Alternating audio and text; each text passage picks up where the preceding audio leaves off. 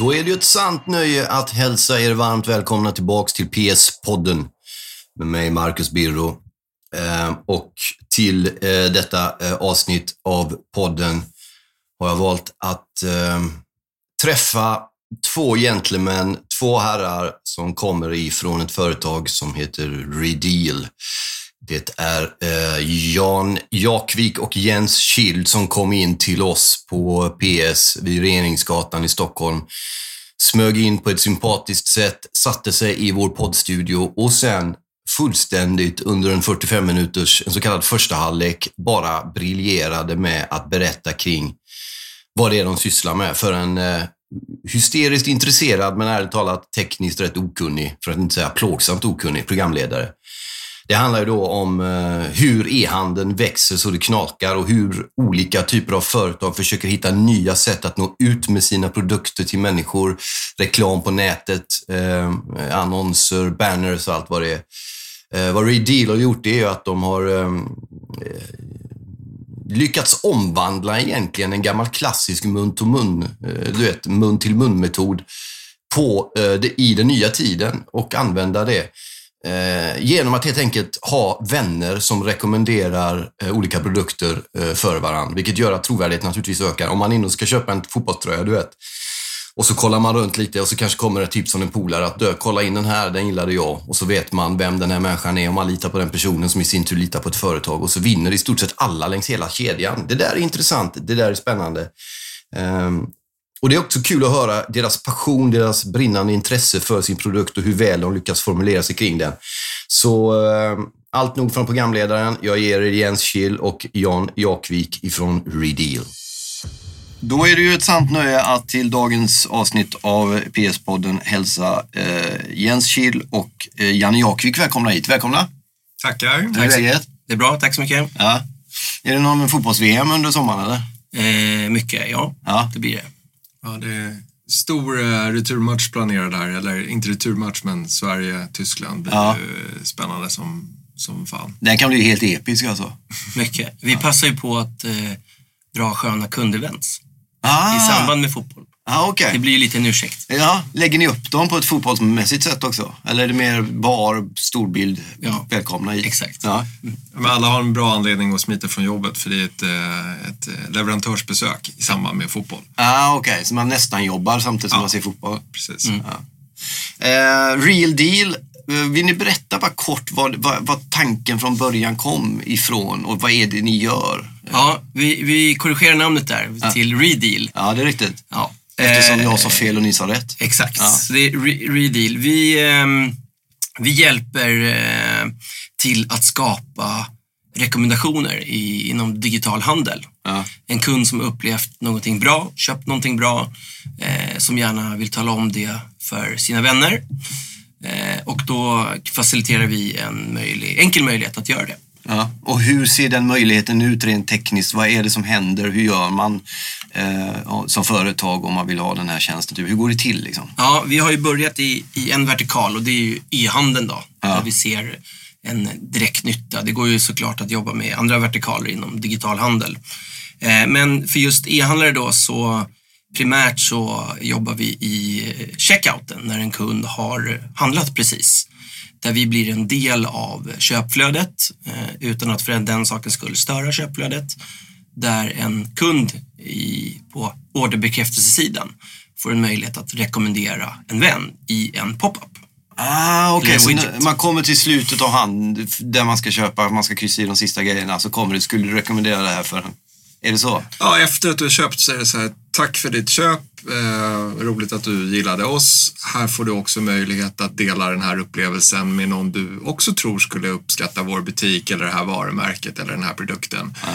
Eh, och, och, fördelen är att precis där och då så är man ju ett, kanske lite hög på köpendorfin för att eh, jag, jag, vill ju tro att jag har gjort ett bra köp nu. Ja. Eller så har jag blivit av med ett eh, problem som jag har behövt liksom, lösa länge med att köpa någonting som jag eh, liksom, måste ha. Ja. Eh, och kanske jättenöjd med den upplevelsen utav den här butiken, sortimentet, eh, priser, produkter och så vidare och tycker att det här vill jag rekommendera vidare. Mm. Och få ett litet incitament till ett återköp. Mm. Så att gör du det här så får du någonting för det nästa gång du handlar och din kompis får det här om den handlar. Eh, och så är ett väldigt enkelt eh, sätt att liksom komma vidare och göra en rekommendation. Och då ser vi att det är faktiskt så att eh, i snitt var sjätte person som exponeras för möjligheten är så pass nöjd att den gör det eh, hela vägen till eh, ja, minst en vän. Det är ju rätt bra siffror alltså. Ja, det är, Det är väldigt bra siffror. Men det påminner lite om den här tidningsprenumeration, värva en prenumerant, få en iPad typ. Är det lite, men det är inte riktigt samma. sak. Nej, här behöver du inte värva någon. Du behöver bara tala om att du gillar någonting. Ja. Eh, Du behöver egentligen bara åta dig att göra det som människor har gjort i alla eh, tider. Eh, när man sitter runt ett fikarum eller var som helst och du, jag köpte en sån jäkla schysst tröja igår. Ja. Ja, just där och då i fikarummet så gör du en word of mouth. Ja, vad var det för tröja? Ja, men det är av det här, det här varumärket. Det handlade den där och där. Ha, vet du vilka sk- sköna villkor de har? Och så kanske man berättar mer om den här butiken. Ja, okej. Eh, och, och det här är en, en otrolig kraft som man inte riktigt har borrat i potentialen för att verktygen för att tillgängliggöra möjligheten för konsumenten att göra på ett enkelt sätt har inte funnits. Eh, Med Redeal menar vi att det finns det och det finns väldigt, väldigt mycket att, eh, att vinna och för, för handlaren så blir det såklart nya potentiella kunder men det blir också mer lojala befintliga kunder som upplever att de blir sedda och de får någonting för att de engagerar sig för ett varumärke. Alla vinner du. Ja, Alla vinner. eh, Men kan, Redeal, kan ni se om någon är inne eh, och handlar på den här sidan? Om det är första gången så är det ju ändå en chansning lite att den här personen faktiskt vill. För man kan kanske inte riktigt veta om den här tröjan man just har köpt är helt underbar. Kan, man, kan ni se att den här har vi varit inne fjärde gången, nu kör vi liksom? Ja, eh, I vårt system så finns det inte ett ID på kunden förrän någon har genomfört någonting. Då, Nej. naturligtvis. Då. Men, men vi, vi jobbar med flera ytor eh, för själva kommunikationen. Ja. Checkouten som vi pratar om nu är ju då en yta. Ja, okej. Sen kan vi också göra det här via till exempel nyhetsbrev i, i en annan produkt som vi har. Allt bygger ju på den här rekommendationen vänner emellan men själva ytan där vi eh, kommunicerar erbjudandet kan vara innan köp, under köp eller efter köp. Ja. I de allra flesta fall så är det i efterköp, då, i checkouten. Då. Så att du kan ju exempelvis mot en befintlig kunddatabas som du har i, i, i inhouse som du skickar nyhetsbrev till också skicka med ett erbjudande att hej, du är en av våra bästa kunder. Du kanske har en vän som också skulle vara intresserad. Ah, okej. Här får ni båda en, en schysst deal då, om man rekommenderar den här vännen. Då. Eh, Och på det sättet trigga ett, ett referral eller word of mouth-flöde. Då, då. Sen så ska man inte glömma att det är ju en människa som eh, väljer eller väljer att inte göra det här. Och den eh, processen bygger ju på att om jag ska rekommendera någonting till någon som är en vän till mig, då vill jag ju stå för den rekommendationen. Ja. Så är det första gången jag är i den här butiken, jag har handlat precis, men jag har inte upplevt ifall jag fick en leverans på utlovad tid, ifall det var krångligt att reklamera det eller ifall tröjan hade fel storlek mot vad som angavs eh, på, på hjärnan. Då, eh, då kanske jag väljer att inte göra en rekommendation. Eh, och det är ju upp till varje människa. Så att vi tillgängliggör för de som vill göra det och som känner sig trygga med att jag kan rekommendera det här. Ja. Eh, och, och det är den kraften vi vill liksom komma åt. De som fortfarande inte liksom har en upplevelse, eh, ja de kommer inte att göra det. Aha. Men om jag säger så här, det, låter, det är ju som en sån g- gammal grej egentligen i ny tid. Kan man säga, jag menar mun till mun är ju en gammal klassisk beprövad. Den brukar oftast, kan man tänka då i de här moderna tidevarv att det är någonting som tar tid. Och det är väl det som stressar nutidsmänniskan möjligen. Men är det ungefär samma formel för det fast i digital version av att någon upptäcker något, berättar det vidare och så vidare och så vidare? Va, va, vad som är spännande med e-handel kontra traditionell offline, det är ju att det är väldigt lätt att skapa eh, en, ett, en ny kund som direkt kan konvertera utan att behöva åka till en specifik butik fysiskt. ja.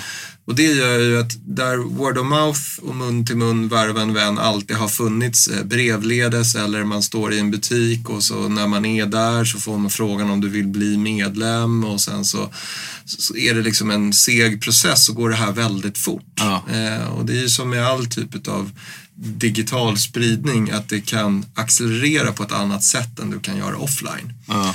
Eh, så att ja, det gamla beprövade eh, konceptet med mun till mun kan man helt enkelt accelerera digitalt.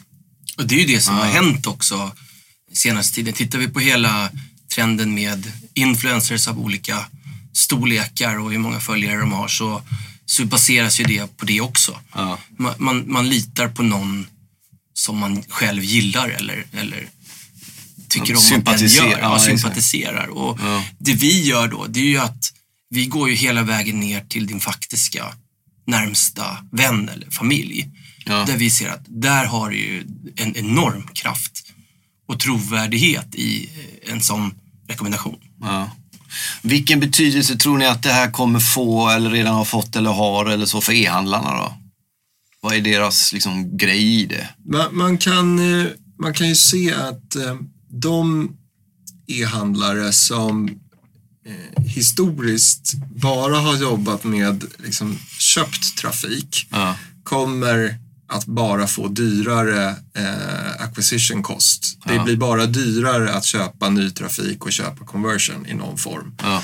Ehm, sen har vi då framgångssagor med eh, en variant utav word of mouth som är då influencer marketing. Bara att man kan då göra en stapel som är lite olika beroende på hur stor eller liten en influencer är. När en influencer blir väldigt liten så är det nästan som en referral. Ja. Den influencern har ju kanske en egen upplevelse av det här varumärket på riktigt och inte bara är sponsrad och talar om det för ett antal följare som, som finns på riktigt också. Ja. Ehm, och eh, vi, vi förlänger bara den här svansen där vi kan säga att varje kund är en liten mikroinfluencer. Den har ett antal personer som kanske litar på den eh, och dess omdöme om någonting. Eh, och då har vi ju väldigt stora exempel i världen, i Sverige, på, på framgångar som, eh, som helt och hållet bygger på att man delar upplevelser, delar rekommendationer på olika sätt. Och då är det Redeal gör med referral marketing är en del utav den mixen. Eh, att inte använda sig utav köpt media, att inte använda sig utav köpt trafik. Eh, att liksom komma under det bruset, eh, skära igenom. Och det, trafiken där kommer att bara öka och den kommer bara att bli dyrare. Ja. Så det här tror vi och menar vi blir viktigare och vi ser att vi har eh, med det att vi beskrev att var sjätte person väljer att göra det här. Eh, en sån engagement rate är ofantligt hög jämfört med hur många som väljer att klicka på en, en banner eller att eh, engagera sig på ett Insta-inlägg till exempel. Ja. Eh, och det är för att relevansen blir så mycket högre. Den Du kommer närmare människan. Ja, för den som väljer att göra det här agerar som ett litet eh, instant mänskligt kvalificeringsfilter för vem som är most likely att tycka att det här vore intressant. Ja. Eh, jag kommer inte skicka en rekommendation på en produkt eller ett varumärke till någon som jag vet inte har en nytta utav det.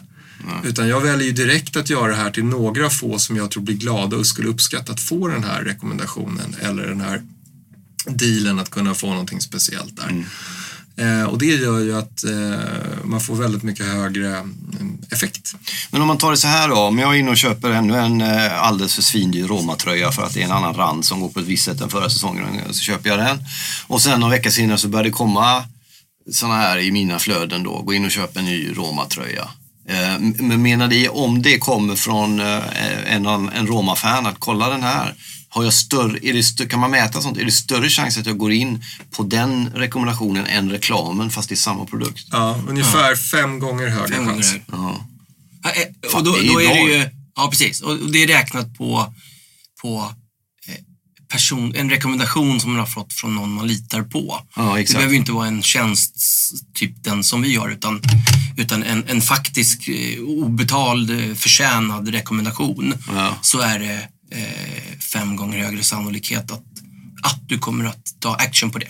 Ja, för, så det är viktigt vem som är liksom, Ja. den som skickar ut det helt enkelt. Jäm, jämfört med ett betalt budskap då, som traditionell reklam. Ja. Mm. Eh, I, ehm, i USA som ju sett i markettech är lite ledande i, i de flesta avseenden och i social shopping och liknande också. Eh, så eh, mäter man ju genom alla möjliga surveys eh, anledning till att du konverterar eh, varför har du gjort det här? Eh, och då kan man ju se effekter av att okej, okay, jag har klickat på eh, ett sök eller jag har kommit dit via en banner eller jag har kommit dit via en rekommendation och det kan ha skett på olika sätt. Ja. Eh, och då kan man jämföra de här eh, effekterna i hur många som konverterar genom hur många som har kommit dit genom olika kanaler eh, och anledningar. Då. Ah, okay.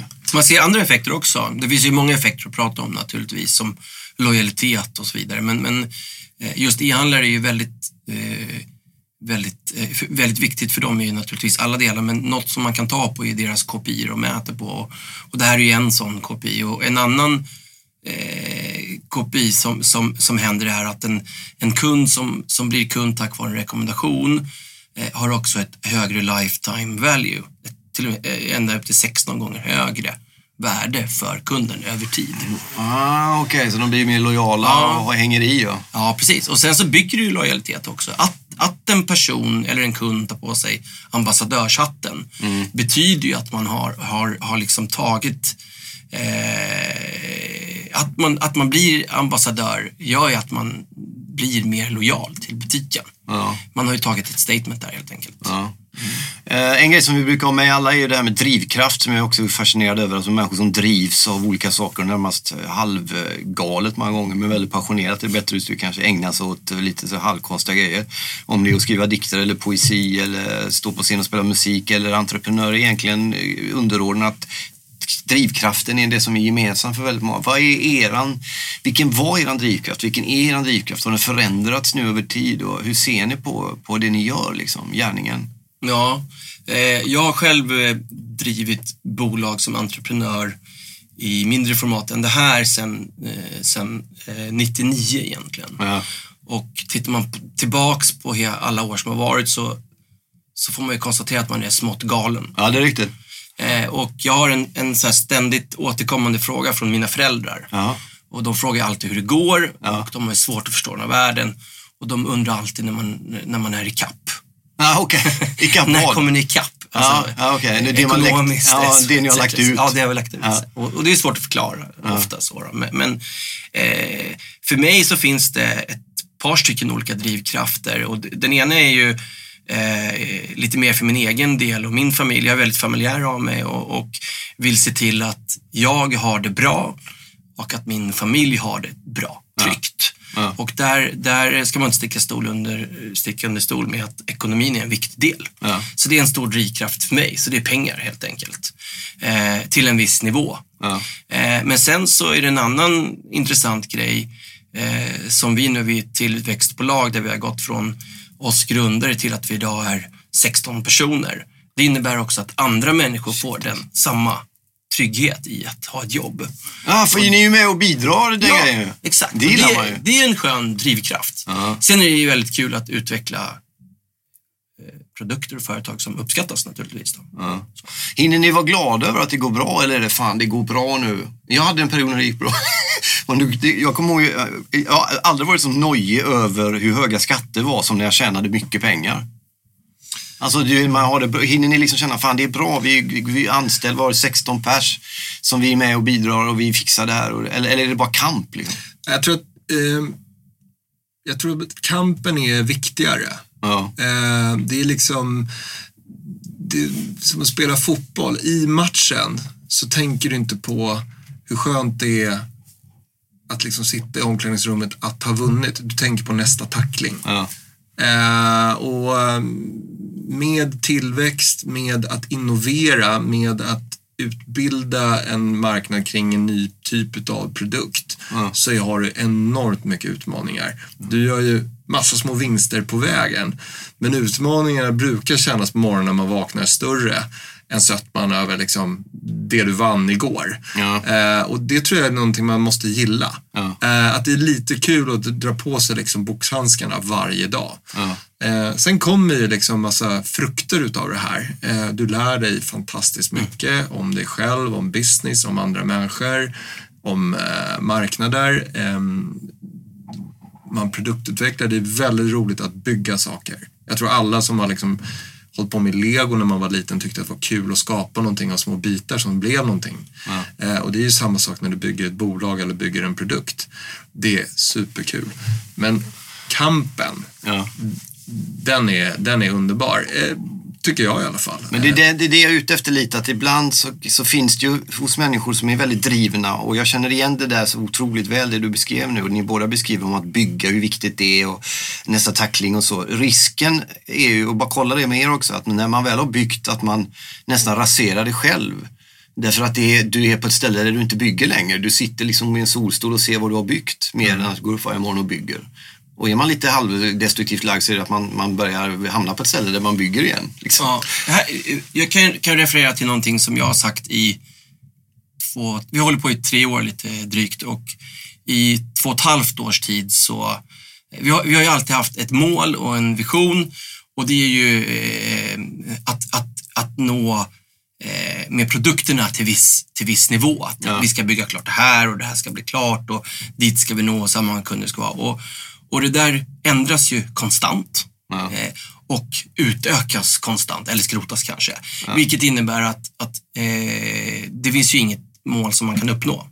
Ah, det rör sig hela tiden. Nej, det rör sig Ah, du väldigt blir ju mycket. aldrig färdig då. Nej, vi kommer aldrig bli färdiga. Och det ska vi ju inte bli heller, för då, utveck- då har vi utvecklas vi inte. Så jag har sagt eh, i ja, två års tid ungefär att ja, men nu har vi kommit 5% av dit vi vill. Och så har vi byggt vidare i, i ett och ett halvt år. Och eh, Eh, hade jag haft samma mål nu som jag hade då, då hade vi kanske nått 90 procent. Men nu har det ju kommit till så mycket saker så att eh, idag säger jag att vi har kommit till 3 procent.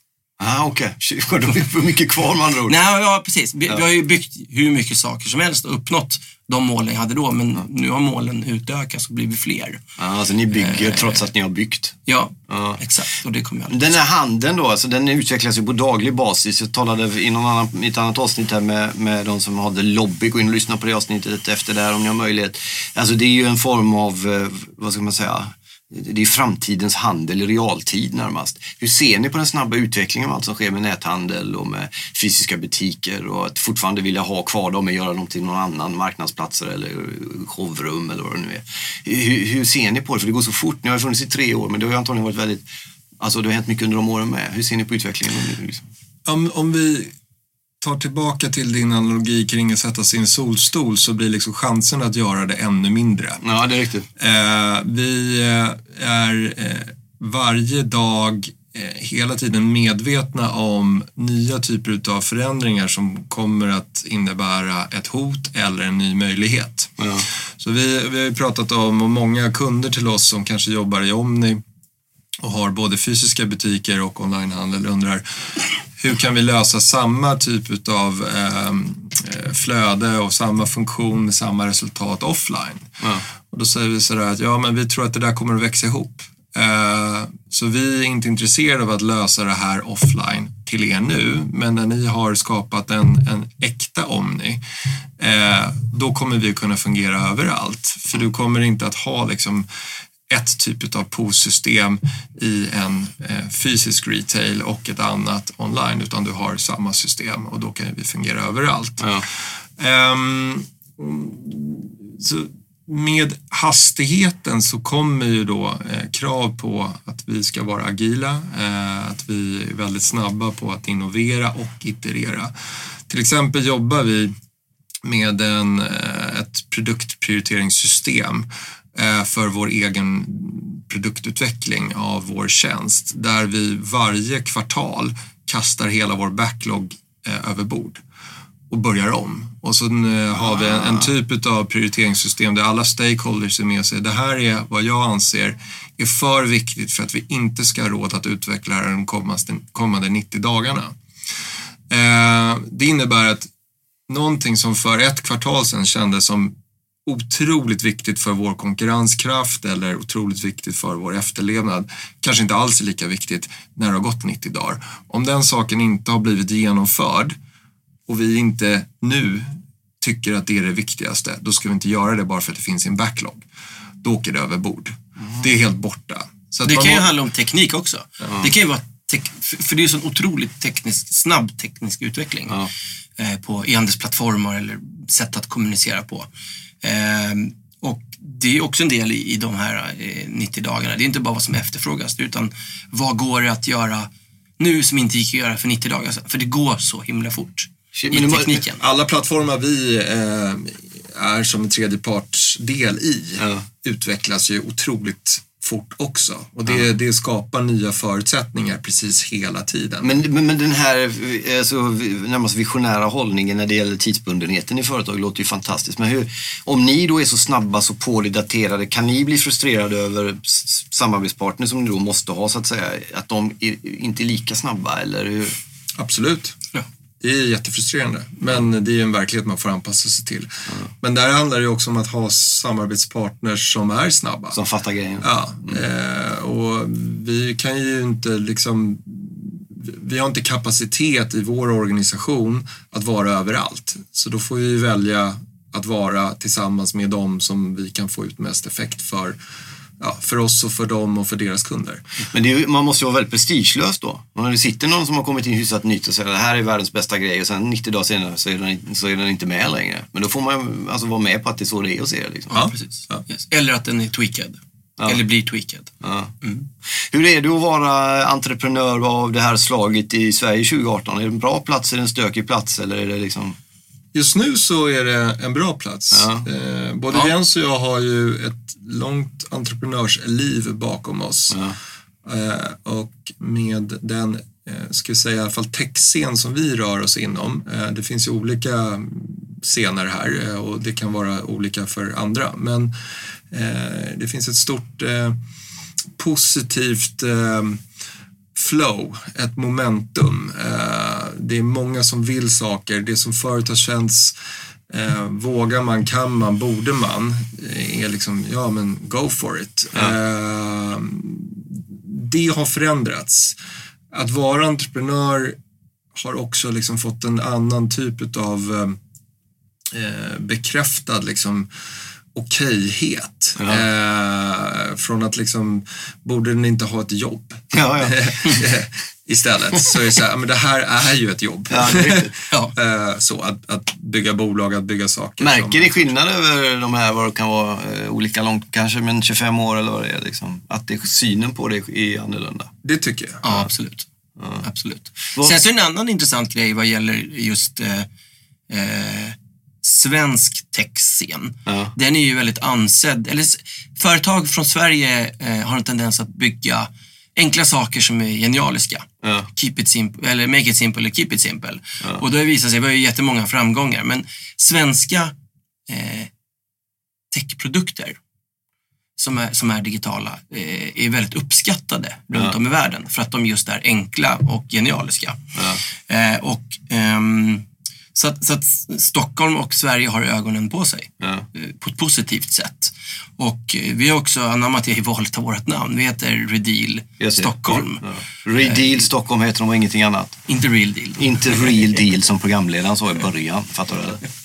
Precis, och det, och det, det är ett val. För vi, vi ehm, eh, agerar redan idag på flera marknader i Sverige och har ett globalt mål naturligtvis. Det är positivt att det är Sverige kopplat ja, i namnet redan? Vi tror det, ja. absolut. Så hur ser ni på framtiden då? Är det liksom, hur, hur ni, finns det mässor och sånt där man åker på för att sälja det utomlands? Eller är ni ens intresserade utomlands? Eller hur tänker ni? Ja, vi, vi har ju ett globalt fokus ja. eh, och det finns stora mässor inom tech och det finns givetvis stora mässor inom e-commerce och det finns stora retail tech-mässor eh, där där vi ibland finns och ibland har vi inte tid att finnas där. Nej, det eh, men eh, det finns ett, ett vi, vi är mitt uppe i ett, ett enormt paradigm för handeln. Du var ju inne i, i den frågan tidigare. Hur känns det när det går så fort och allting förändras? Ja. Och vi känner ju att eh, vi finns ju för att hjälpa till eh, i det här paradigmet för de som eh, jobbar digitalt eh, och vill göra det på ett, på ett smart sätt som blir liksom människa till människa i den här digitala världen på en, och också vara väldigt ärliga. Eh, och, och, det gör att vi har en väldigt så här, positiv känsla. Liksom, vi gör någonting som är bra för alla parter i det här och vi hjälper till i det här i den här väldigt stora förändringen där det kommer finnas såklart en massa förlorare. Eh, för det blir det ju alltid i ett paradigm. Eh, men ser man till den globala utvecklingen utav e-handel så, så är potentialen som är kvar är helt enorm. Vi mm. pratar om att liksom, i utvecklingsländer så ligger man på kanske liksom under 10 procent utav den totala handelsvolymen som är e-handel fortfarande. Men för oss som är i den här världen känns det som att all handel är e-handel. Ja. Ja. Men det innebär att det finns så otroligt mycket mer tillväxt att ta. Eh, och tittar man på eh, kommande e-handelsnationer där du har liksom stora befolkningsmängder och då kanske vi tittar vid Sydostasien, eh, Indien och liknande så är den potentialen ännu mycket större. Ja. Um, Men kommer de länderna och delarna av världen du pratar om nu, kommer de nödvändigtvis ta samma kurva som exempelvis Sverige har gjort? Eller kan de hoppa över vissa led för att komma snabbare dit där vi är? Måste de göra samma misstag? Liksom? Ja, dels så ska vi inte vi tro att vi är ledande. Nej, bra. Tack för det. eh, för det är vi inte på, på flera sätt. Både vad det gäller handel och vad det gäller eh, användandet av teknologi. Eh, Men ibland får vi för oss att vi är världsledande i allt, så det är bra att du Ja. Inte så. Men så är, så är det inte. Så vi, vi är också en, en follower i många bemärkelser. Sen ja. har vi ju många länder som ligger långt efter Sverige eh, också. Eh, men tittar man på de, de flesta kurvor där du får en, eh, en infrastruktur som möjliggör e-handel eh, och då handlar ju det om liksom tillgång till bredband och internet överhuvudtaget. Exakt. Eh, väldigt många länder har ju helt eh, hoppat över desktop, så det är Mobile first från början. Det. Eh, men det gör ju också att eh, liksom handeln kan finnas överallt. På, liksom, du sitter i bussen på väg till jobbet eller eh, wherever you are, så finns handeln på ett helt annat sätt. Ehm, och I de fallen så kan den här kurvan gå ännu fortare. Så om vi tycker att det går fort så tycker man att det går ännu fortare mm. i uh, Soul. Men, men två grejer bara. Eh, det första är om jag tar det kontantlösa samhället har ju däremot det har ju kommit väldigt långt i Sverige. Det räcker ju att ta sig till Sydeuropa så är kontant fortfarande mycket, mycket större än vad det är här. Mm. Vad, vad, tror ni om den grejen? Kommer, det, liksom, kommer de andra länderna hinna ikapp där eller kommer det fortsätta vara en stor skillnad mellan jag, jag, tror du ska ta Jakob De Geer här och iSettle och, och, fråga vad de tror om det kontantlösa samhället. Men, men eh, som säkert har en bättre Ja, det, det, är inte så, det, det, är inte så att vi kommer stå stilla heller. Nej. Och att de bara jobbar i kapp. Så vi kommer ju ta oss någonstans som vi inte vet medan de kommer i kapp. Ja. Och kanske tar en genväg som du var inne på. Ja. Såklart. Men det där är ju intressant med, med avslutningsvis då med de här eh, eh hur, hur handeln utvecklas. Vad, vad, tror ni då om jag frågar så? Det var ju liksom stora svenska världsexporter som H&M som går trögt för att de inte riktigt hänger med med liksom internethandeln och så sägs det. Eh, och vi, vi pratade om the lobby innan och så. Hur, hur kommer, om, om nu kör ni 90, dag, 90 dagars spann där, men om vi tar ett år framåt då. Det är jättekort, men det är i er värld är det ganska långt då. Hur kommer det se ut? Liksom? Kom, kommer, hur kommer de fysiska butikerna överleva? Eh, kommer de vara nöjescentraler mer eller kommer man åka och handla eller kommer allt ske på? Hur, hur ser ni det? Styr ni det eller är ni bara vaksamma på vad som händer och sen ger ni in i det? Eller vill ni vara med och styra det åt något håll? Uh, vi ska inte ta på oss för stor hatt. Uh, hur, hur den fysiska handeln ska anpassa sig till uh, det digitala konsumentbeteendet ja. finns det nog många meningar om en del är ju liksom hela den här showrooming eh, experience-delen. Att, att ett, ett varumärke eh, eller en, en butik som finns online kan erbjuda saker offline som man inte kan göra online för kunder men att man kanske faktiskt inte handlar där utan att man upplever ett varumärkes produkter i någon typ av butikslösning. Men det viktiga är inte konverteringen där. Det kan ske på så många andra digitala ytor innan, under eller senare. Och även de här butikerna kommer i sin tur förmodligen att bli väldigt mycket mer digitala liksom in-store. Ja, okay. eh, så att man, man har en del av sortimentet där men samtidigt så kan du på eh, liksom, stora skärmar se andra produkter. Du kan se hur den här i en storlek som inte finns här skulle passa dig. Eh, så här kommer vi nog få en explosion utav digitalisering utav den fysiska butiksytan som gör att gränslandet mellan vad jag upplever online och där blir mindre.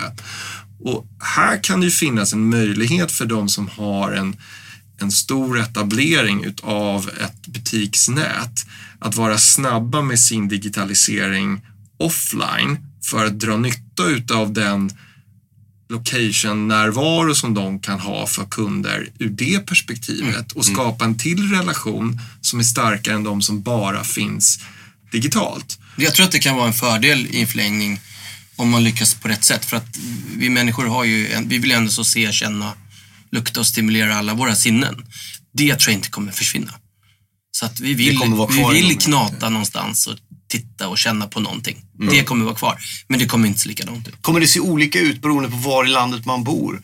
Jag bodde i Norrköping under en massa år. Där var det ju, och det är väl så fortfarande något mindre städer och ännu mindre Norrköping. Alltså, man gick till gallerian. Det är lite sådär nöje nästan. Lördag, man är ledig, man går i gallerian. Liksom. Ja, det etableras ju fortfarande gallerier i rask takt. Så att, ja. Visst gillar vi väl det fortfarande. Och det görs ju i i storstäderna också. Ska jag säga. Ja. De är ju helt sjuka de gallerierna. Ja. Liksom. ja, men det fenomenet eh, kanske är viktigare i småstäder, alltså där man kan fylla en större funktion för en, en eh, köpupplevelse. Ja. Eh, jag tror att i större städer så fyller gallerierna en, en mindre funktion. Ja. Eh, sen kanske man ska skilja på retail och retail också. Du har ju då ska man säga så här, high consideration eh, segmentet med liksom komplicerade produkter där jag behöver liksom verkligen känna eller klämma eller uppleva eller få råd. Eh, det är lättare att tillmötesgå en kunds behov offline i en butik än vad det kanske är att, att ge tillräckligt mycket information för ett köpbeslut eh, online. Mm. och, och ju dyrare produkt desto desto vanligare är det att det är så. Ja. Ehm, Medan andra eh, segment kanske då försvinner helt från offline som är liksom mer low consideration. Jag behöver inte gå in i en butik för jag vet redan liksom, eh, vad jag behöver för storlek eller hur mjölken smakar eller vad den är. Ja. Eh, och då kan det vara mycket enklare att tillgängliggöra det på, på andra sätt som, som redan händer idag. Så att gallerians funktion som så här samlingsplats kanske finns, men vad ska finnas i den? Ja, exakt. Ja, det kanske blir någonting annat. Ja. Ehm, så. Ja. Mm. Redeal. Fick jag det rätt? Ja. Ja, bra. Stort tack för att ni kom hit och varmt lycka till i fortsättningen. Och så eh, kanske vi hörs om 90 dagar och ser vart ni är någonstans. Så. Precis. Det vore rätt kul. Ja, stort tack Då för pratar vi om andra saker. Ja, exakt. Då är det helt andra grejer. Stort tack för att ni kom hit. Tack själv. Tack själv. Tackar.